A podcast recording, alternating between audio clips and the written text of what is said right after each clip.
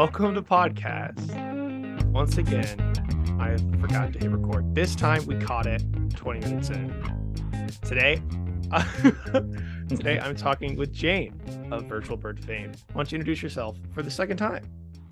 Hi, I uh, I write, compose, and sing for a band called Virtual Bird. We've been playing. Uh, well, now it's a full band. We've got Dimitri on bass and uh, C- uh, my friend Seaweed on drums, and we perform live. But I write all of the pieces for the albums and all of the singles that get released. Don't let them So, take yeah. credit. I'm just kidding. Yeah, can't let them take credit. So today we're here to talk about your most recent album, Jane's Dysphoria. Um, we've talked a little bit about how you are a three-piece band now. I I guess my first question for you before we get into that, this is something I forgot to say when we weren't recording before, is um what is the like live show experience for you now that you have people on stage with you? Oh, it's a lot more fun, I would say. Uh, I used to do a lot of solo shows. I've been doing solo shows for 10 years, give or take. And I I just enjoy the ability to connect with people that are actually interested in like being a part of what I want to do. I I yeah, appreciate them endlessly. They are so cool to hang out with and make music with. I feel like it's easier too to like I, I feel like there's less pressure pressure than there would be in a in a solo show. Oh yeah. um, you can kind of trick yourself that like, oh, I'm just playing music with my friends, like the people I care about. I'm not playing Yeah. a show right now. like pressure. Exactly. They have to hold. They have to carry the the pressure with me. It's a little, it's a Yeah. little. It lightens my load, so to speak. I'm no longer Atlas uh, at my Yeah. show. Exactly. Um, so let's jump into it. First thing, first question for you: What is the um overall uh gist or thesis of the album? So the album itself is inspired by me playing through Silent Hill 2, um, loving the horror element of it and wanting to use a similar um, horror element in a project of my own. And so from that, I I thought what would be the perfect subject for fighting your own demons, so to speak. And I have uh, schizophrenia and I have dysphoria, and I, I thought, well, those things both combined, you know, that would make a pretty nasty horror album. And here we are. And I was right. Cut the tape. Um, so let's go uh into the first song of the album, Waste Drones. This one is a kind of like a spoken word track. It's very uh it's, it's almost whispered uh to the audience. Uh let's talk about it. Let's talk about production first. yeah. So the production slide, I actually didn't mention this earlier. I I used um, similar synths and similar sound effects uh, from the game Silent Hill 2, or at least from Akira Yamaoka, the game's composer. Uh, similar synths that he used back then in the 90s, or uh, yeah, 1990s. Like for the first Silent Hill and the second and the third and the fourth, and I believe more than that, he was a composer for them. And he's he was inspired by um bands like oh man, I'm gonna butcher this. What is that band? Oh no. There's so tri- uh, trip hop, the genre trip hop. Mhm. So there's several different bands in that genre that he would listen to and that he enjoyed. And he wasn't going for a horror album or a horror soundtrack. He was just going for more trip hop. That is that is such a funny way to approach uh making a video game soundtrack for a horror Oh, game. yeah. Are you making a horror album? Nope. All right. Nope. Yeah. But when it came to the actual like level design and the sound effects and the levels themselves, uh, they were horrifying yeah. sound effects. And I thought, what could be a cool way to that could be interesting if I if I combined it with music. Mhm. I- Um, and I, so I uh, did that. Silent Hill 2, is that the one where he had to sleep under his desk to make it because mm-hmm. he couldn't get enough like they wouldn't give him a team of people. Yeah. I mean, well actually so Silent Hill 1, the lead the, the creator of Silent Hill had to sleep under his desk um to work on the videos, the cutscenes for the game. Oh, okay. Yeah. It's crazy.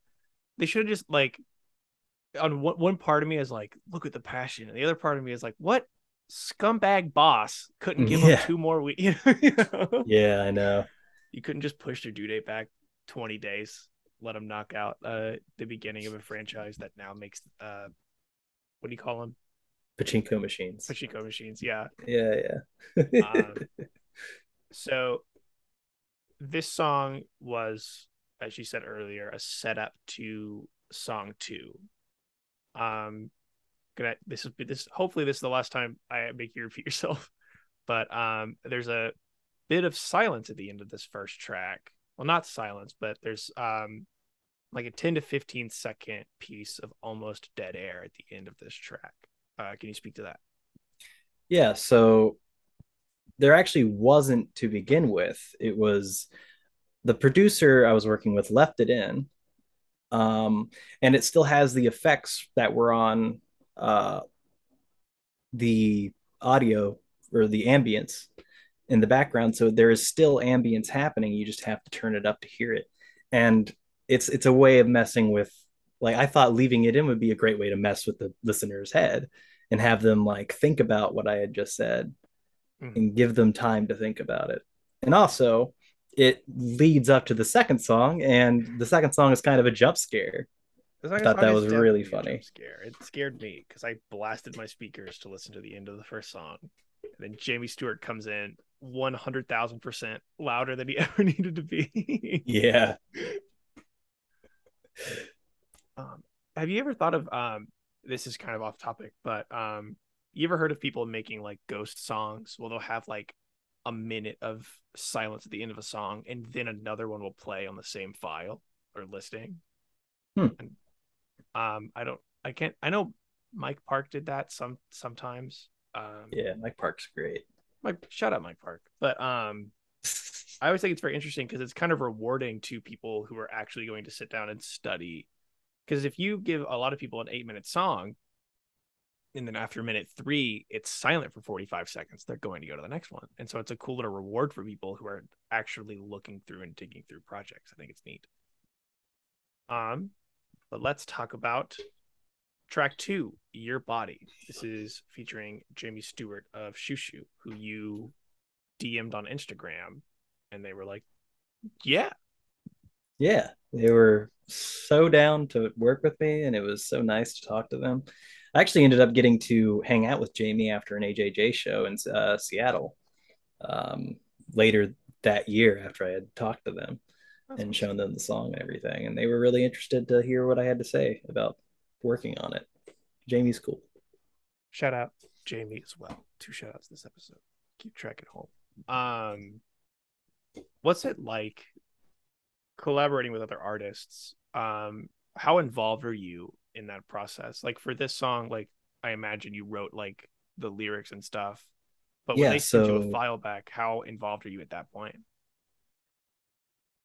So at that point, I go over it. I put I put the placement down, and then I um I I send it over to like for this project in particular. I sent it I sent it over to a producer who um then took Jamie's vocals and then wrapped them around synths essentially so they they made they handmade some synths that um went it, it when you listen to the song with headphones it sounds like the synths are surrounding every word mm-hmm. that jamie is saying and they are.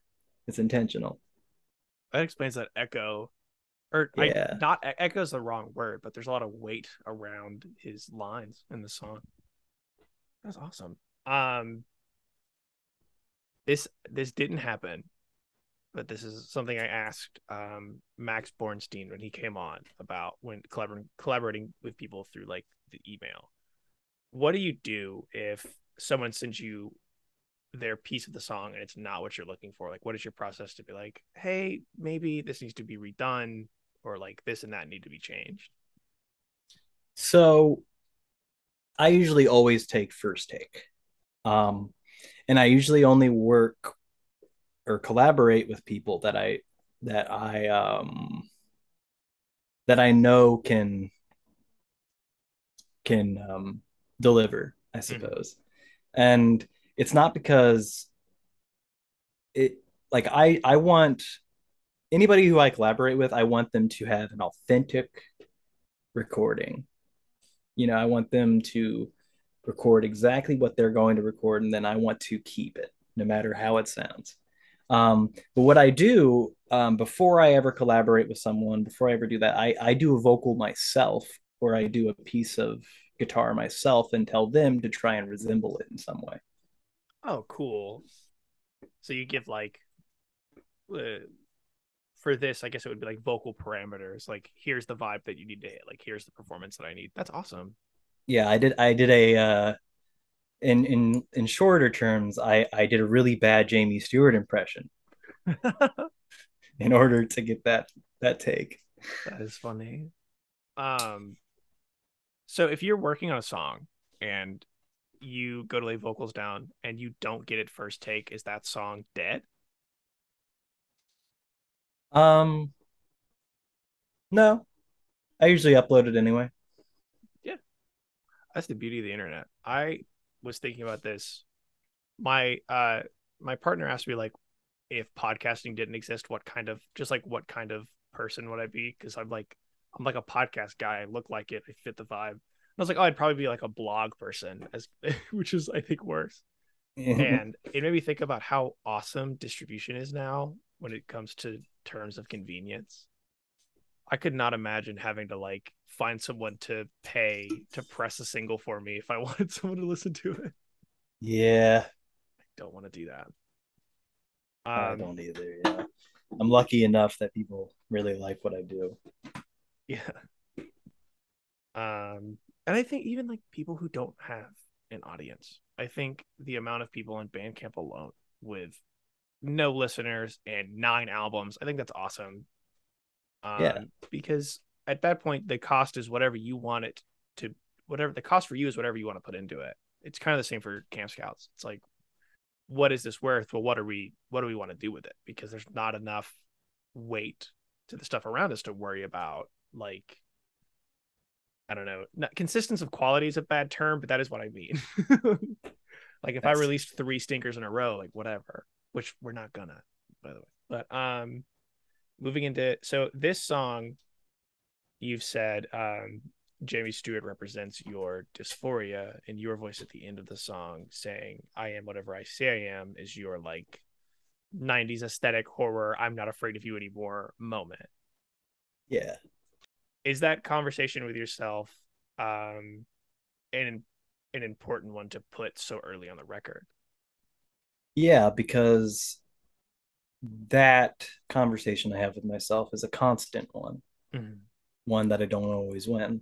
Um so the purpose of that song i suppose is to show a connection to my schizophrenia and my dysphoria and how they combine and how I um, and with schizophrenia you kind of always have to talk to yourself to, to maintain a level of sanity that you know a, a, a level of masking I would say mm-hmm. to the outside world um and with that comes the dysphoria and I have to I have to have this voice in my head that I have to talk to, and those lyrics or those um those words in the song are very similar to conversations I've had with myself and my uh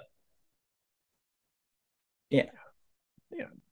Um is it frustrating having to like is this something you have to explain to people often? Is that a frustrating process? Um I I've become sort of jaded mm-hmm. in a mm-hmm. way to where it's uh it doesn't really bother me anymore. Like when I was a teenager and I I, I first started getting my symptoms and first started experiencing, it was kind of hard to explain myself because I didn't exactly know what was going on.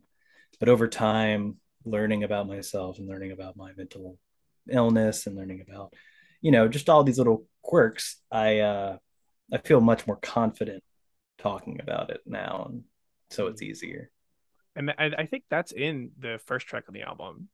To dip back for a second, I think um, that like jaded attitude towards it is in the open uh opening monologue which i think is really cool as like a thesis statement to the album um but that also leads us to track three agoraphobic gender identity about um as we said earlier um losing that conversation on occasion can you speak to it yeah so it's with um specifically the third song, agoraphobic gender identity or uh, agoraphobic gender dysphoria. I can never remember what I named that song. Um, it's it's basically me saying um, I still have my issues. I still have a hard time winning my battles, um, and that battle is constant, and it it leaves me isolating quite a lot, and it leaves me not wanting to um, experience the outside world, and it kind of makes me into an agoraphobe. Mm-hmm. Um, and it's to show you that I'm not that I'm not like this insanely powerful person. You know, I I, uh, I have moments of very often I have moments of weakness.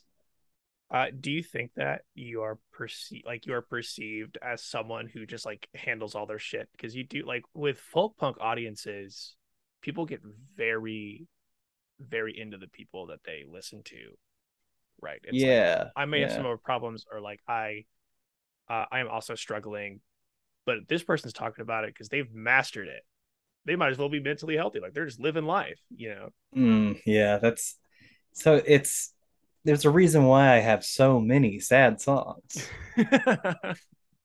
it's because I'm still sad. I'm not trying to relate to you guys. We're just both sad. yeah, exactly. And it yeah, no, there's definitely a lot of idolization that that comes with the folk punk thing. Um yeah. You know, I've had situations where people thought I was more than what I was and I've let them down or disappointed them in some way. That's not really like my fault Right. Yeah. It's... Like they meet you in person and you're just you're you're just some lady, you're just Jane. Like what do they yeah. what do they want you to be? Do they want you to be on all the time singing just down the street? Yeah.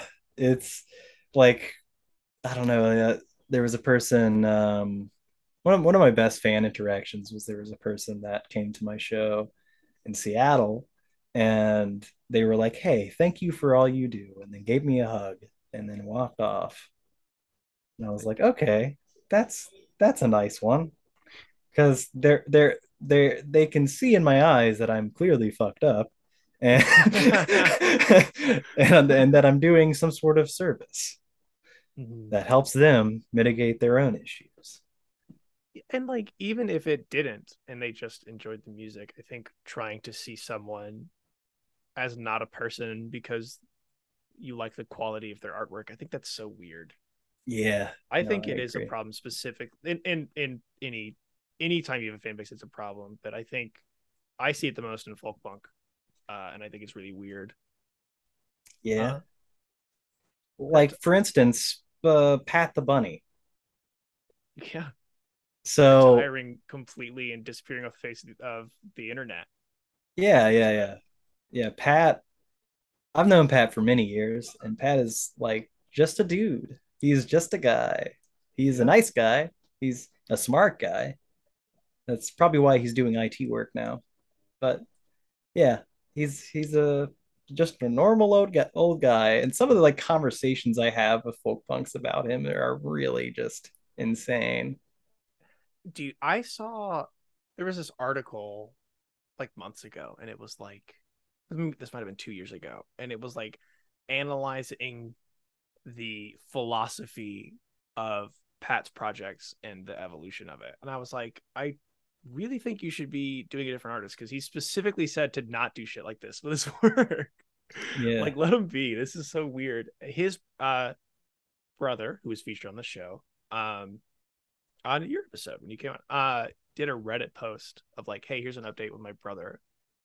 Probably like last uh, again, maybe last year, and all the comments were just like, "Is he coming back? Is he mad at people? Like, cause he's not mad at you. He's just a person." And Yeah. like Jesus Christ, so he left.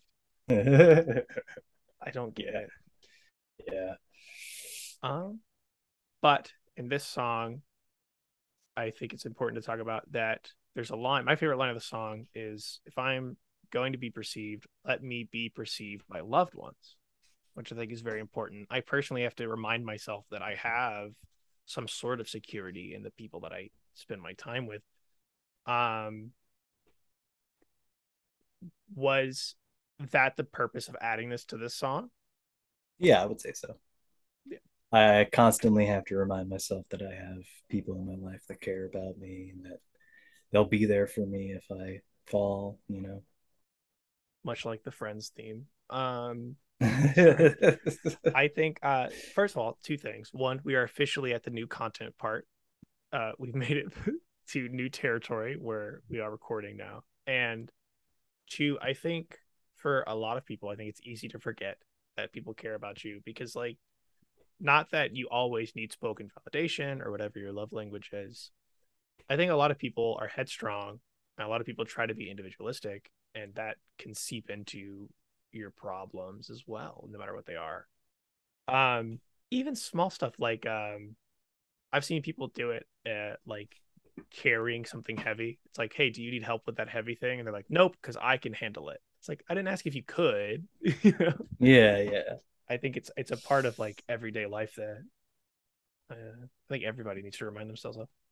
But let's talk about Caged Woman, track four. I think. Oh no, the next track I have some more stuff about. So Caged Woman is another. It's a little bit more spoken word. It's very like 80s grunge inspired. I think. Uh, can you Yeah, speak to it? I would I would say it's uh it's inspired by it's inspired by Bauhaus um vocally. It's inspired by Bauhaus and Scott Walker and my delivery was definitely I was trying to go for an, an 80s Mhm. rock kind of vibe. Yeah. It's sort of like um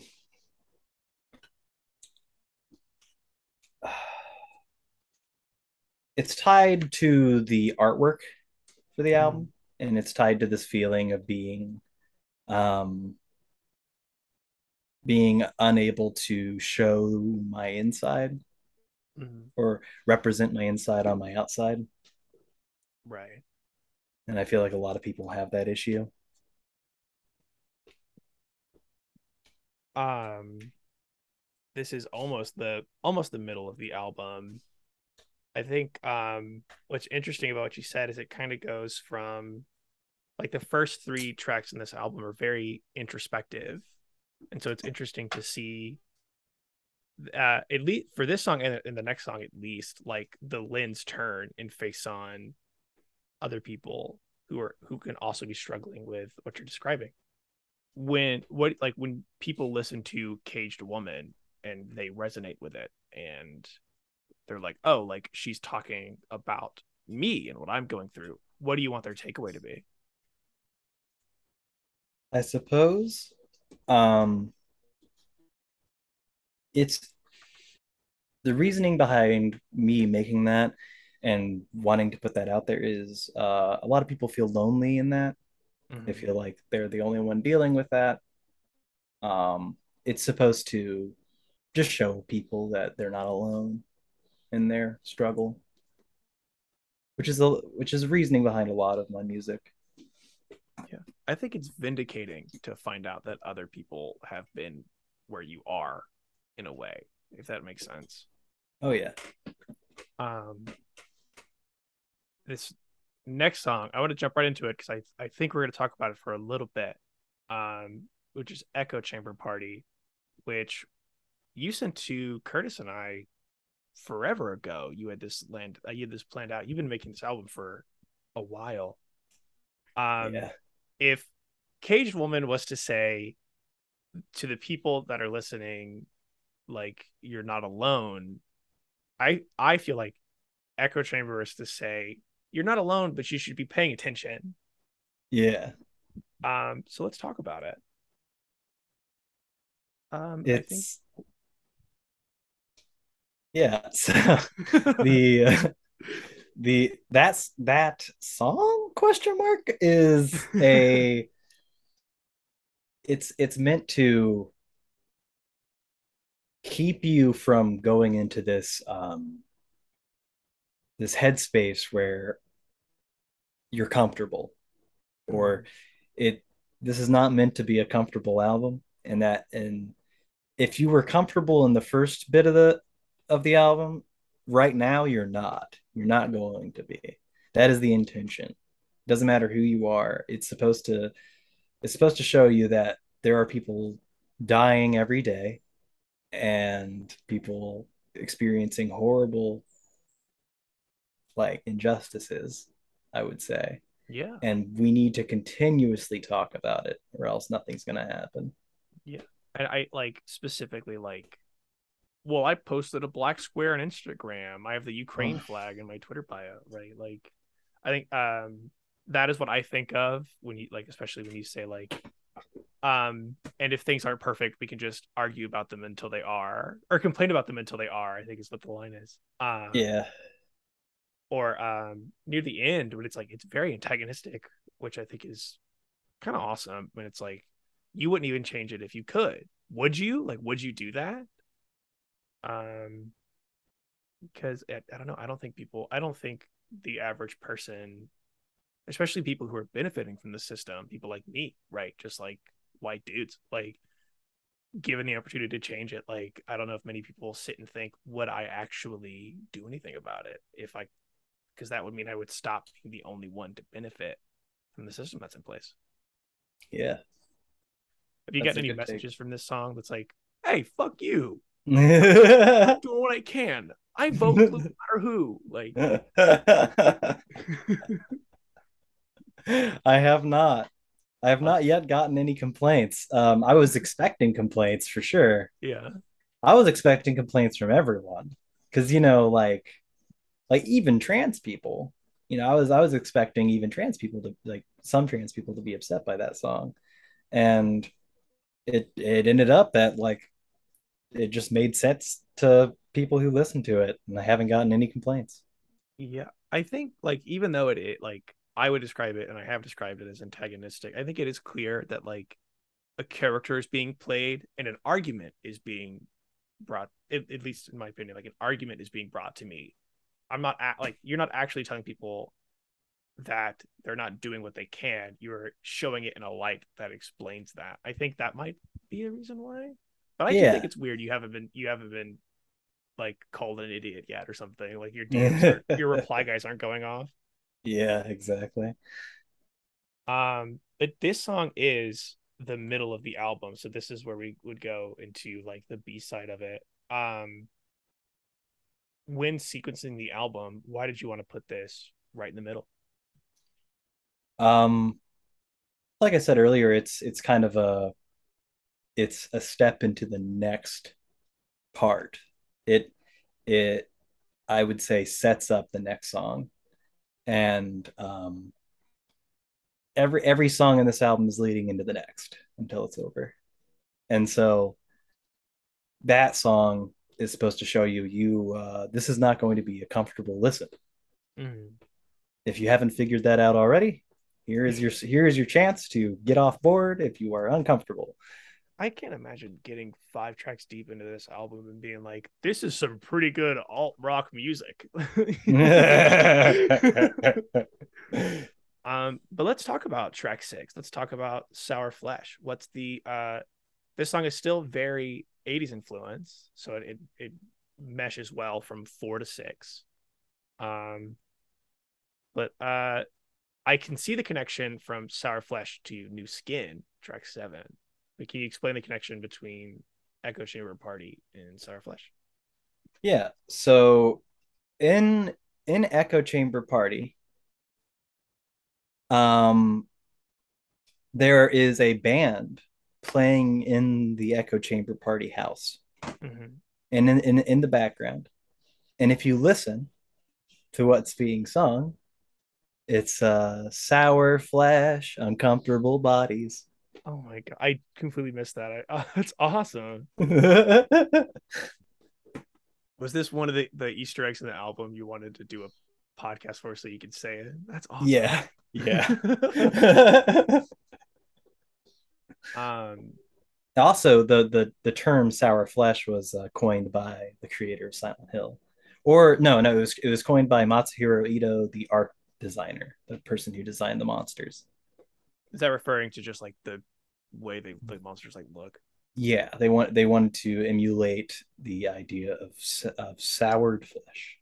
Mm. Um, well, let's talk about it. This is, I I, the most like full that grunge sound we, we keep talking about. This is it on like full display in yeah. that album.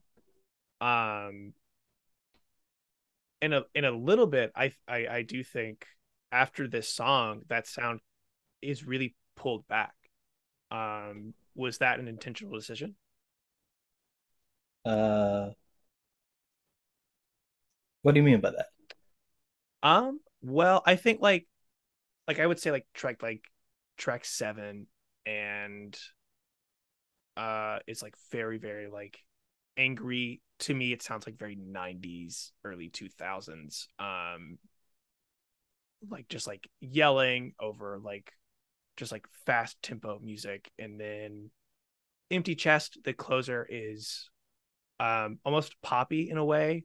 Yeah yeah. Um and i would say i would say lady lamp keeps that um which is track 9 it keeps that same kind of more heavy rock lean with like an overlead guitar that's like really apparent through the the song um, Restless Dreams, I guess we could say is still I, I would say it's still very grungy, but I, I would say it is not as on display as in Sour Flesh in my read. However, I have an English degree. I missed the echo chamber Easter egg, and I am dumb. So please yell at me if I'm wrong. I I would say um, Sour Flesh is a combination of post rock and post punk influences. Mm. So the drum uh, for Sour Flesh is all programmed, um, similar to Joy Division songs, um, similar to some Cure songs. But I wanted it to also have a grunge, um, a grungy post rock kind of vibe to it. So I had those programmed drums. I had like the Joy Division inspired bass lines and then I, I added the post rock and grunge guitar and the vocals. Um, cool. Um, when you're pulling influences, do you pull specific songs? That's something that I see a lot of people do where they're like, oh, my song, I want it to be a combination of like these three tracks, like specifically, so the people you're working with can pick up on the sound you're finding. No, actually, so when I when I get influences, it's usually the overall feeling I get from a song, mm-hmm. less than the actual individual parts of the song. So I'm trying to aim for an emotional feeling. Mm-hmm. It's it so it that that that allows me to be more original mm-hmm. with what I'm creating because um, I'm trying to match that feeling in ways, but I'm also um, creating entirely new pieces of music. Right. Well, it's it's hard to like. I guess if your goal is to fully emulate, I think it's hard to get people to listen to your music because they'll go, "Oh, well, I'll just go listen to Joy Division. They're doing a Joy Division thing. Let me go listen to the band who did it first, um, or maybe like built a career off of it or whatever." Um, yeah. Uh, track seven is another one that I think we'll talk about for a while. Uh, if not because it is I think the most manic and one of my favorite tracks on the album. Um, I th- is this song like another response to, um, like the shoo track, like another response to your body, um, of like, like fuck the dysphoria, like I just need a new being to be. Yeah, yeah, it's it's my reaction to the feeling I have. It mm. it's it's it's a very common reaction. Uh, wanting new skin, wanting a new body, um, one that doesn't have these issues, um, one that doesn't have asthma. You know, right. like it. It's it's a very um, it's a very dysmorphic song, I would say. It's it it has to do with uh just not seeing yourself as other people see you or at least not seeing yourself in a good light mm. um how do you break out of that cycle? Like if you if you are only seeing yourself in that negative light? Um start really trying to listen to other people when they tell you that maybe you're just not your type. Yeah. I think um also I don't know about you, but like I'm not as critical to other people as I am myself when it comes yeah. to like stuff I deal with or like even my like physical appearance. I am not as mean as I am to other people. I think for me I have to give myself a lot of grace. The same grace that you afford to like um random people at the supermarket wearing like two different shoes that you're like i don't care why yeah. does it matter if your shoes are ugly today then or whatever um, yeah yeah i think that's common for pretty much everybody um except for you know narcissists or something but like i uh yeah i uh i i certainly judge myself way harsher than i judge other people um very have a lot of issues with insecurity, I would say. And so that has a lot to do with that song. Uh putting putting that like these experiences into a 10 track album is that is that process different than um like releasing a single with the band like sitting down to write this 10 track and taking the time that you've you did to make it was there like a a larger emotional toll involved with this than your other works? Oh, absolutely. Yeah. So I've I've never really made a concept album before. Mm-hmm. Like Hate the Government Love You, my first album, my first official album at least. Um it it was just a collection of songs. Mm-hmm.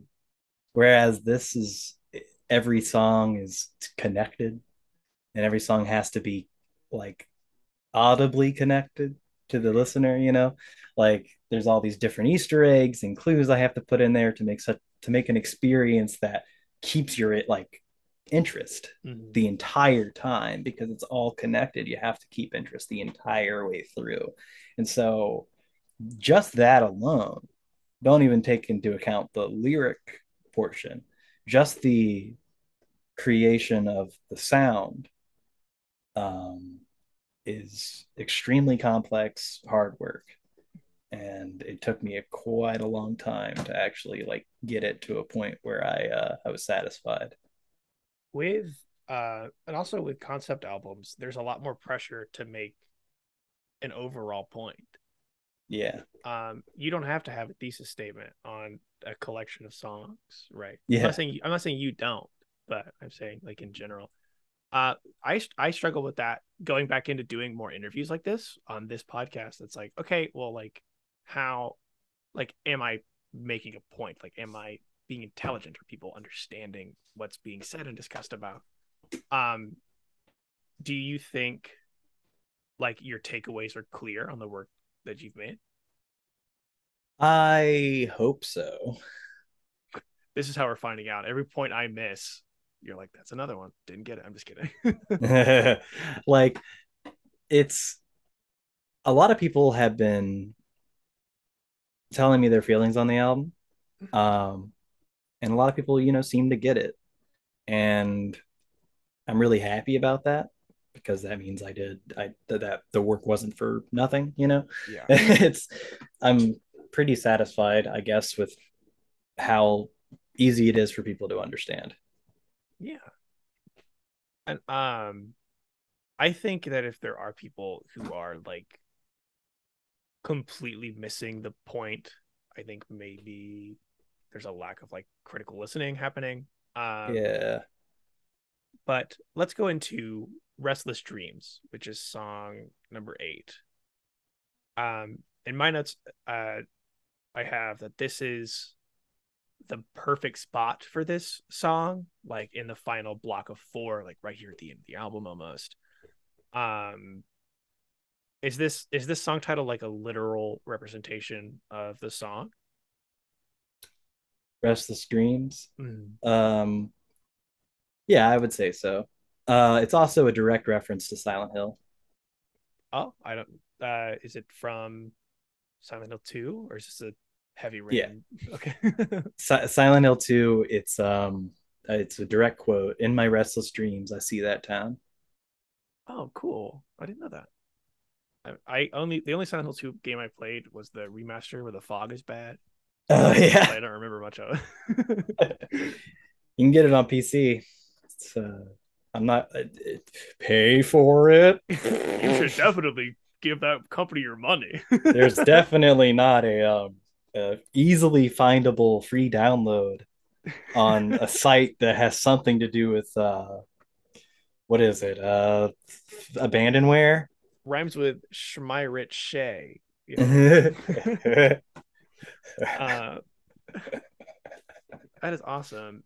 This song to me at times feels almost desperate for a different situation. Is that uh the correct read?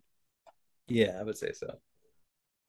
It's it is my desperation, like just as a song, I would say.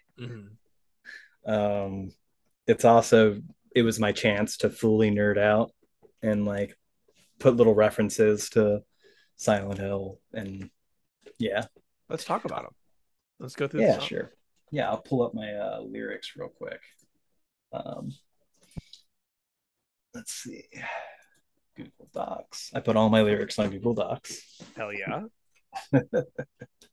if you're like me, when you're working on a project, you do one Google Doc. And so the longer the timeline into the project, the harder it is for your computer to open up said Google Doc. Hold on, loading 800 pages. Yeah. So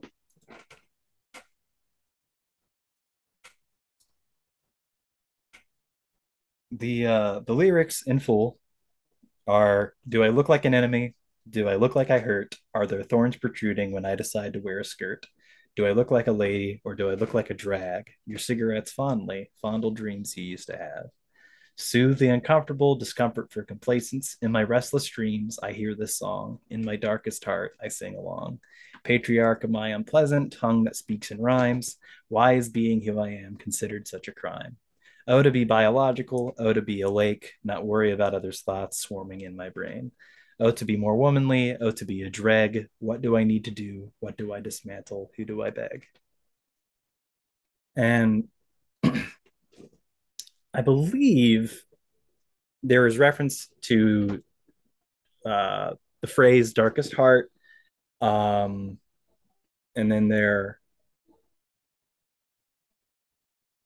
there's definitely uh, the, the phrase patriarch of my unpleasant tongue that speaks in rhymes um, is basically it's me saying there is a force in my brain that only allows me to think in rhymes, which is true. I don't know. I didn't know if you knew that about me, but I uh, when I go to write anything, it always rhymes. I don't know why. I think it's because I've been a musician for so long. Is it always the same pattern? Are you do you write in like A B or does it reveal itself as you write? It just reveals itself as I write, and, and it's always in just different ways. Mm-hmm. It's strange, but um, this song is essentially um, it it is it's kind of hard to describe. It, it's supposed to be a town mm-hmm. that you are trapped in. Um, so like you said, this is this is the Silent Hill 2 song. Yeah. Right. Uh Restless Dreams parentheses the Silent Hill song. um is the line what was it? Um I think it's is it useless drag? Is that a reference to Silent Hill? I believe so. I gets in reference to um like the way James um, sees this doppelganger of his wife, hmm. Maria. Mm. Um, it it's I, I can't exactly remember what I was thinking, like when I was writing this song. There's a direct uh, connection between how I feel about myself in this song and how Maria feels about themselves in Silent Hill 2 mm-hmm. um, feeling almost fake, feeling like you're not um, real, I suppose. Um, and and in Silent Hill 2, Maria actually isn't real. She's just a figment of James' imagination. Oh yeah, this is something we forgot to do really quickly. If you have never played a Silent Hill game, um, this might be some important context. As I understand it, Silent Hill is a place that if you are a person with a lot of like unanswered for like wrongdoings, uh, you arrive at Silent Hill, and it's just like a town that is set up to terrify you for the things that you've done wrong. Is that correct? Yeah, yeah. It's it's it basically in Silent Hill 2 only. Is that the case? Oh. so in Silent Hill 1, it's about a cult and it's about a dad trying to save his daughter from this cult town. In Silent Hill 3, you play as the daughter. But in Silent Hill 2, you play as an entirely different character, not connected with the rest of the series, essentially. And that's James Sunderland. And James Sunderland is he is the town. He is the enemies. Everything is a part of him. Um, in his in his brain. And it's it's him dealing with the fact that he killed his wife because he wanted to have sex with other women. Um, and with that framing in mind, that is very similar framing to this album, correct?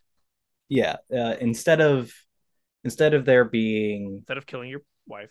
Yeah, yeah. instead of it representing my guilt or my wrongdoings, it's more so representing my dysphoria and just my dysphoria is the monsters. It's it's this it's the monsters staring right at me. And this album is me like having some sort of battle with them or running from them. Yeah. Um so let's move into lady lamp track nine the second to last track on the album. Um this is the Freddy Fudd pucker feature. Yeah. Um, a line I like a lot in this song is "There's blood on my nails from another man's lungs," I believe. Yep. Let's talk about it. Let's break it down.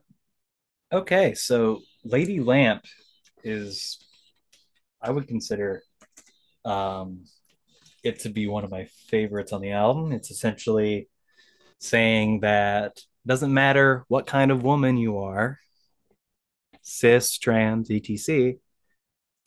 Um, you're always going to have to pick up after the the shitstorm that men leave you with. the uh, the way men rely on women for too much, I would say, mm. sometimes, and uh, how that's a very cultural thing, and it and it happens to trans women too you know and it's just my way of saying that and when when freddie Fudd is playing an injured soldier it's a direct reference to um it, it, to Florence Nightingale, who would heal the wounds of soldiers um, during the Crimean War. Mm-hmm. Um, and you know she had to heal the wounds of these soldiers, and and my uh, my role in this song is healing the wounds in the soldier's mind, essentially, mm-hmm. dealing with the mental, be, being the mental healer uh, in moments where you don't really want to be. Yeah, I think um, specifically in the framing of like having to clean up after men, being a mental healer is a huge job for women that I've seen. Um lots of relationships and stuff where like one half of it is very loud and expressive about everything they're feeling and then it's like well i don't care what they do as long as it's like calm or whatever. I think that uh they're true what was the thought process behind putting it near the end of the album so it's so the majority of the album is this internal dialogue myself um and just like there are other characters within Silent Hill experiencing different things, mm-hmm. I wanted to add a different character.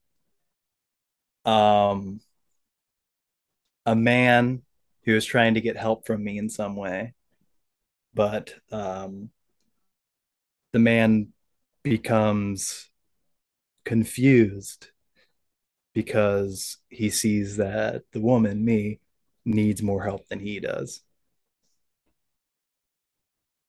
Is that an and experience that, that you've had? Yeah. No, I've I've I've had you know, people ask me for help when I was at my absolute worst. And uh you know, that's that's happened to a lot of people I know you know? Yeah. Um and that that's directly reflected in the line lady with the lamp what's your department? Are you bombarded with hands that you can't help? Lady with the lamp where has your heart went? It, is it in medicine? It's clearly not with yourself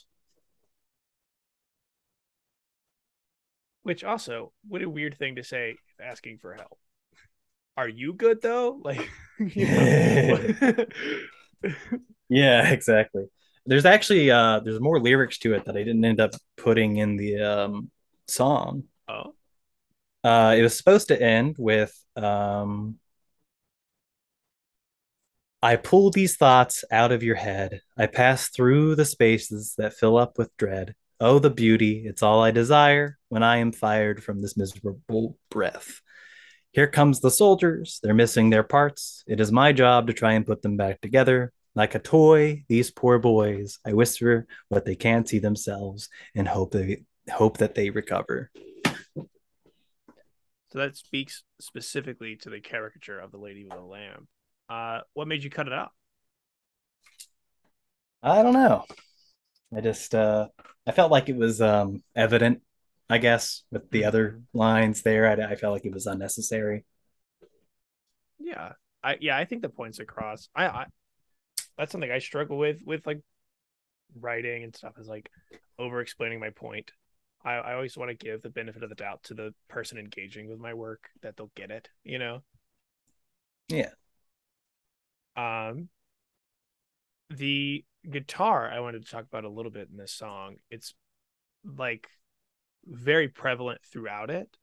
It's a very similar um like picking through the song. Um I think it sets like a really good vibe for the like three. I think it's like three and a half minutes of the song. Oh, just three minutes. Um, when mixing it, was that and was that you were the producers that were like, let's get this above everything else. Let's make this really apparent. That was me. Hell yeah! Don't give them I, any uh, credit. I um honestly, a lot of this was me. Uh, the producer just added, you know, some effects mm-hmm. and mastered it, you know. Um, but I, I told them, you know what to do with it. And at the end, I was doing the production because that producer stepped away.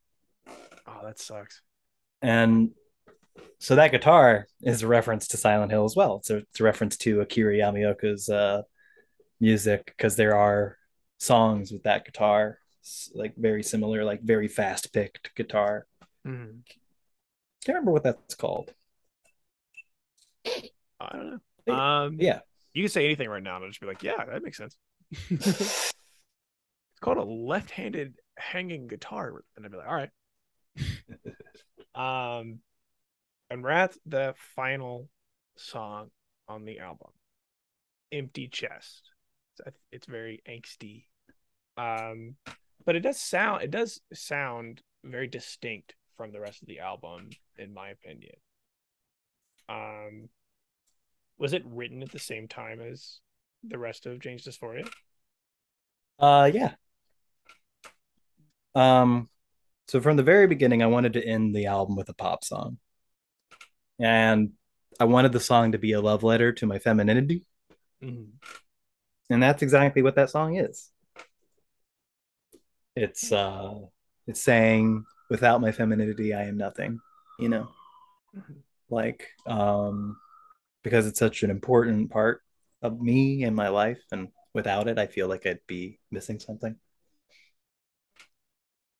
yeah um so it's, it, just to be super clear because i'm very stupid um the the lines like there's an emptiness in my chest that's referring to filling that with your feminine femininity yeah it's um like before I came out, before I realized mm-hmm. I was um I felt very empty inside. And mm. After I expressed this feeling I had, I felt a lot better. I felt more full, I guess. Yeah, I could yeah, I believe that. Um with the album done and out like the day it was released, August 4th of this year. Um were like what were you expecting like were you expecting a response or uh like silence i i'm i was expecting um a lot more people i guess to enjoy it um but i haven't you know i haven't really advertised it that much uh there was there was a bit of advertisement on fake four side when it was being delivered but they're mainly a hip hop label, so people were um like, "Whoa, what is this?" Um, when when they dropped it and dropped the music video and all that. Uh, but I'm hoping as October crawls around, you know, like to the end, uh, a lot more people are going to be checking this out and mm-hmm. uh, giving it a fair listen. I think I think to a certain point it is up to the listener to share the work of the people that they enjoy. That's a main tenet of like that's all we do on the show but like i don't know especially in like a diy scene i don't think you can just hope the next album comes out because the band's doing well. I don't think that's a luxury that um what like, normal people get. Like not rich people we don't get to have that. Um true. were like but were you nervous at all to be because this is a very very personal album. Like i know you've spoken a little bit about like on twitter like how it's weird that like a lot of pieces of your life through your last album people are like resonating to and trauma dumping way. were you worried about that with this album yeah a little bit but uh i haven't gotten any of that so i'm pretty thankful uh i did get a i did get a message not gonna name any names but there was a person who um, told me that that album allowed them to understand the death of their wife. Mm. So they talked about how their uh, wife uh, committed suicide because uh, they had dealt with dysmorphia. And when they listened to my album, they uh, they had this sense of empathy and understanding that they didn't have before. Mm. That's awesome.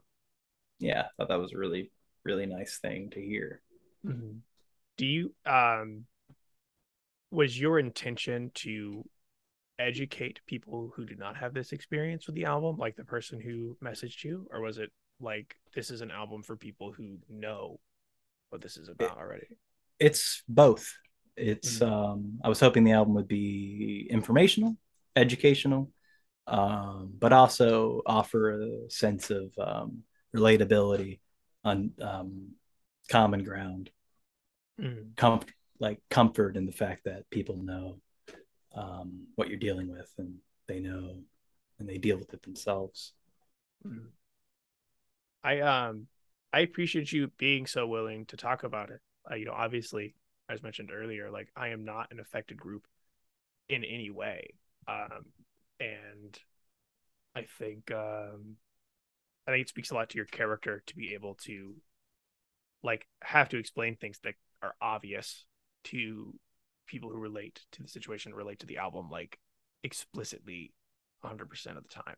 Um, I think there is a huge, like, I think if, if you were to be like, no, like this album is not for you, this album is not for everybody, that is completely fair. Um, but I think it speaks to your character that you're able, that you are willing to explain it to people who are a little bit dumb in this situation, like me. And I think that's awesome. Of course.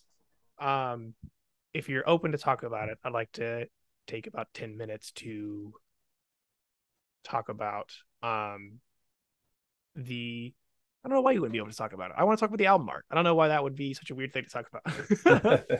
um the artist involved for the cover is Maddie G.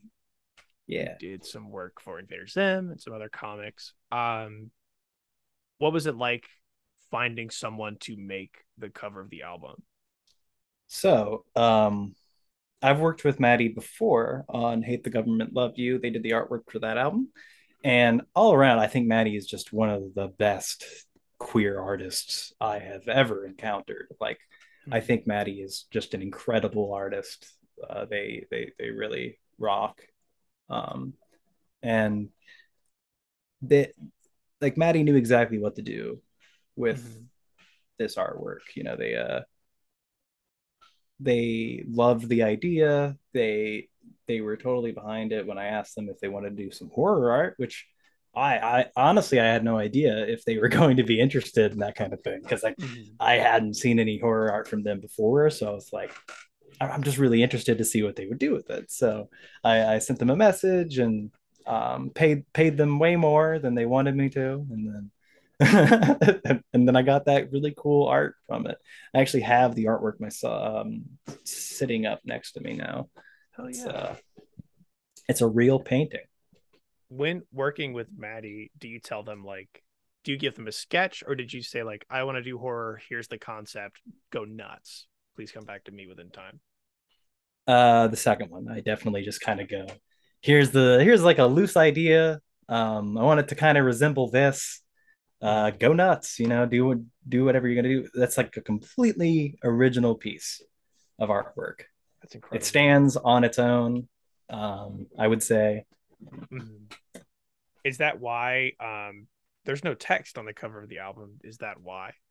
Yeah, yeah, yeah. I agree. I think I think if you were to put like "Change Dysphoria" by Virtual Bird over it, it would kind of fuck it up. Uh, yeah, yeah, yeah. Um, that's also makes for a killer cassette tape like look. Like that you can buy. I have it in the background right here. Yeah, nice. I, I just got a box of them the other yeah. day. So you gonna try to sell them uh, in person? Yeah, I'm gonna, I'm gonna, try to sell some at some shows. Hopefully, I can do some shows soon and do that.